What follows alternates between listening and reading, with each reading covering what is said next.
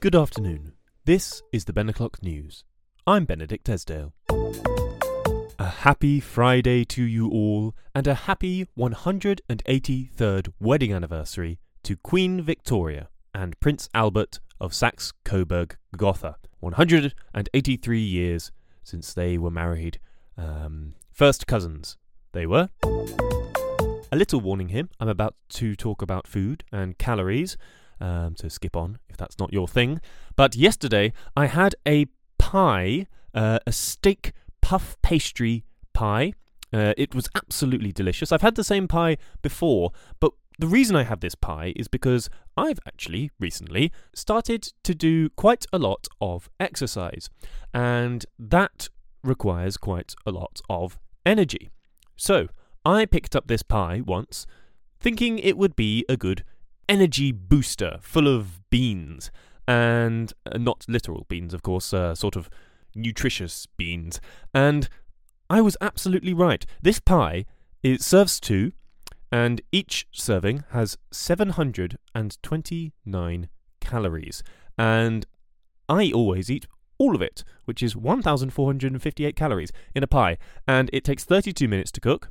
It's very rich, creamy gravy on the inside, and I always eat it with a side dish of absolutely nothing. I just eat the pie on its own, no other veg, no sort of potatoes or anything to go with it. It's quite enough. And I've got to say, later that evening, I did feel rather ill. I'm feeling a bit down after I finished my Agatha Christie book. If anyone has any recommendations for more Agatha Christie books, I would love to hear them. I'm looking for anything with intrigue, mystery, uh, murder, if that's the way it has to go, to get the mystery, and uh, a good a good denouement at the end is always lovely. Now there have been a few complaints. Uh, complaints perhaps is a strong word, but yesterday's anagram was perhaps a little hard. I did really throw you into the anagram deep end, as it were, um, with that someone stole my hat anagram. Uh, Ameline Smoothtoes, of course. Uh, well done to anyone who worked that out. I'm not sure. Uh, I haven't heard from anyone who has uh, yet, or who was able to sort of figure that out on the fly. But but I have now realised that actually giving someone an anagram at the start of a news bulletin podcast episode and then expecting them to solve it while listening to the news bulletin podcast probably isn't the best idea. So, what I'm going to do now is give you quite a simple anagram.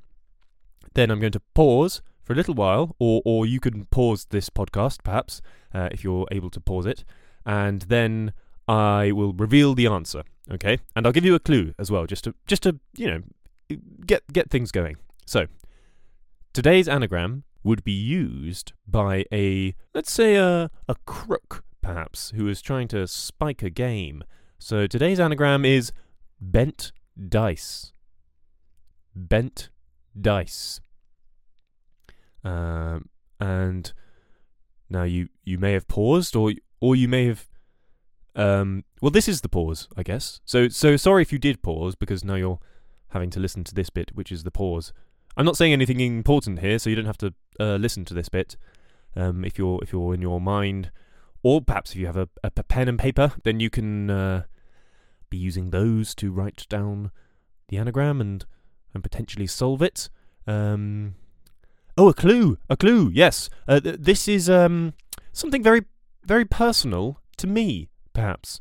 Um, very personal to me specifically. Not not that wasn't a riddling sort of it's personal to me, but by me I actually mean you or or or someone. I, no, I mean me, um, the host of this news bulletin podcast. Right, I think that's probably enough time. Um, Bent Dice is an anagram of Benedict. Yes, of course, Benedict. That's my name. So, there you go. And that's all from me. Thank you very much for tuning in to this episode of the Bent Dice News. I've been Bent Dice Esdale. Goodbye.